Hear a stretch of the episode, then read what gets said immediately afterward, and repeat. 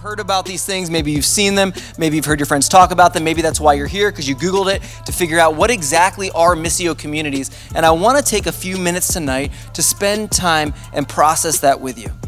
Uh, because the life, the heart, the soul, the everyday normal activity of the church is not what takes place here on a Sunday. Though this is important, hear this, fam. Our Sunday liturgies are integral to the life of our church together. They are not incidental, they are not auxiliary, but they are a space for us to experience God's presence, encourage each other in the gospel, and also to be equipped to faithfully take up our role in God's story. But hear this with clarity this is not the entirety of our church. If this is the entirety of your church experience, you are missing out not only on what your uh, leaders here want to give you and equip you for, but what I believe Jesus has for you as one of his disciples. What he has is so much more than ever just sitting in a seat and taking in a sermon and some songs. But what he has for you is to be actively involved in his mission in this place at this very unique moment in time. And that's what we're inviting you into. So maybe you're curious about joining a missional community. Maybe you're curious about starting a missio community. Maybe you've been around a little while and you're still trying to sort it out. Uh, let me be clear in the next five minutes, this is what we are equipping and sending through the life of Missio Dei Mesa. So, what's a missio community? Uh, to start there, we have to go back. In the book of Acts, the word to use for church is this word, the Greek word ecclesia. And that's not just a language lesson, but this word means something. It means called out ones. It was not a specifically religious term at all. Uh, it's a word that simply meant those that represent a group before a larger body. And so this group was the ecclesia of Jesus, the called out ones who represent Jesus. And as the people of God, what we need to know is that our work never ends on ourselves. Like if we stop when we start to grow, we've missed the point because the movement of the gospel is always that we are blessed in order to be a blessing to others. That we receive in order to give to others. That yes, we are changed, but we're meant to go out and bear blessing to other people wherever they're at, where we live, where we work, where we play, where we learn. All these arenas are spaces for us to not only enjoy God's good news, but to equip others to be exposed to it. Our vocation is to be those that look towards the edges of God's kingdom, the least, the lonely, the lost, the left out, those at the margins of society, and announce good news God's reign is for you. Good news Jesus' kingdom is for you. Good news you can be made whole and restored. And that's something that we live into, but also invite others to.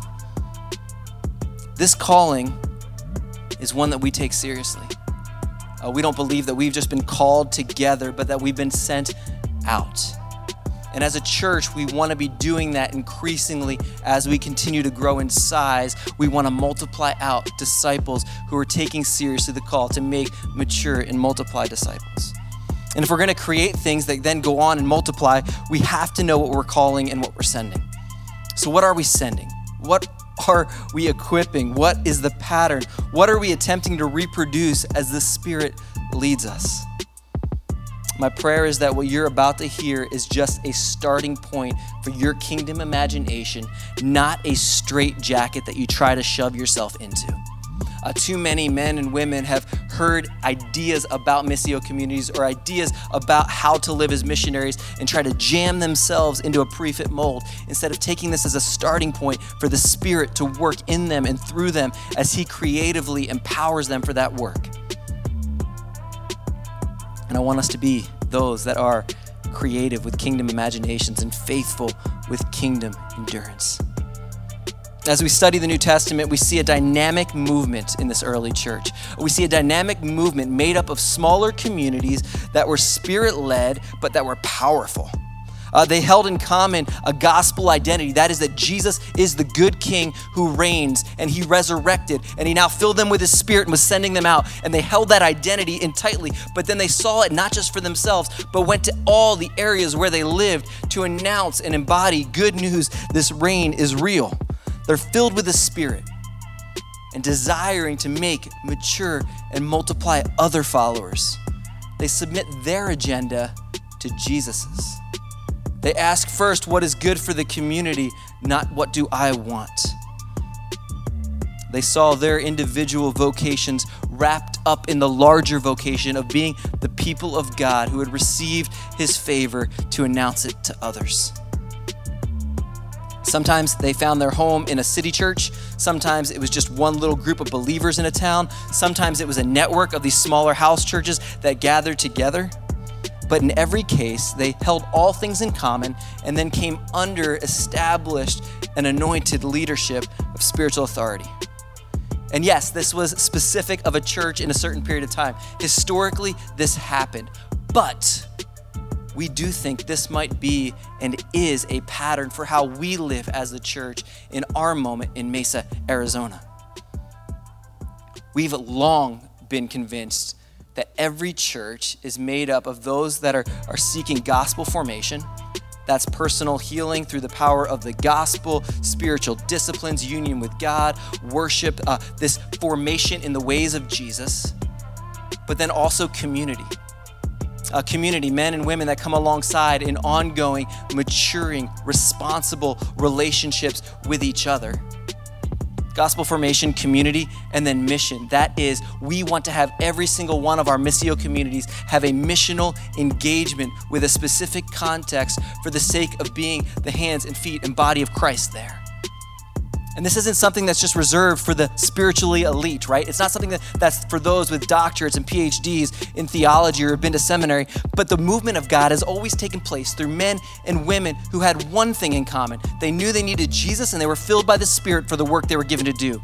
They submitted their lives to His Lordship and watched as the Spirit breathed upon them the power and the vision to accomplish all that He set out to do. Simply put, a Missio community is a community committed to gospel formation in community for the sake of others. Each one of our communities is covenanted into Missio Dei Mesa. We're a part of a larger family, but then commissioned out into a specific context. Another way to put it is that they're a family of servant ambassadors sent to make, mature, and multiply disciples if you're leaning in saying, man, I kind of be curious in this, or I've been thinking about starting this, so this is right in line with what the Spirit's been doing in my life, uh, here's what you need to ask. First, who are we sent to? Who is it the Spirit of God has placed on your heart, a pocket of people, a place, a different network of relationships that He's called you to be His hands and His feet and His voice, to be a communal witness in that space of the goodness of the gospel? Who are you sent to? And then how are we sent? Like, if we want to do that, how are we going to be sent, Kevin? Great question. Here's my hope I hope that you are sent with creativity. I hope that you are sent with empowerment in the Spirit. And I can promise you, if you're sent through Missio, it will be the ongoing development. We care about the leaders of these communities and the men and women who make them up. And that's the primary role of the equipping team is to equip you to do the work that God's called you to do, not to recruit you to do the work that God's given us to do. Here's the deal not all MCs will look the same. In fact, every Missio community should look slightly different because the Spirit has breathed slightly different designs into each of you.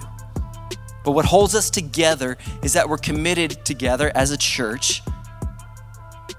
And so we've got a statement of beliefs, we've got different things that we are going to live into as a church together, that we gather together, we give together, we grow together, and we go together. But then you're also commissioned out. And you need to have flexibility in order for you to contextualize what formation, community, and mission look like for you. We ask that you gather at least twice a month with a larger Missio family for equipping, encouragement, and shared service, like with the kids or in music. Uh, we do things together and it works out better. We're better together. And so we do come in together. And hear this very clearly as I wrap this up.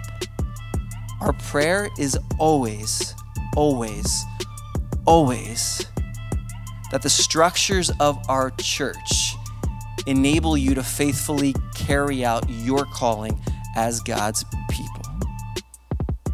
We want to see you used to bring joy and reconciliation and gospel movement in your neighborhoods, in your jobs, in your sports teams, in your schools, in the colleges, in the places where you live, work, and play.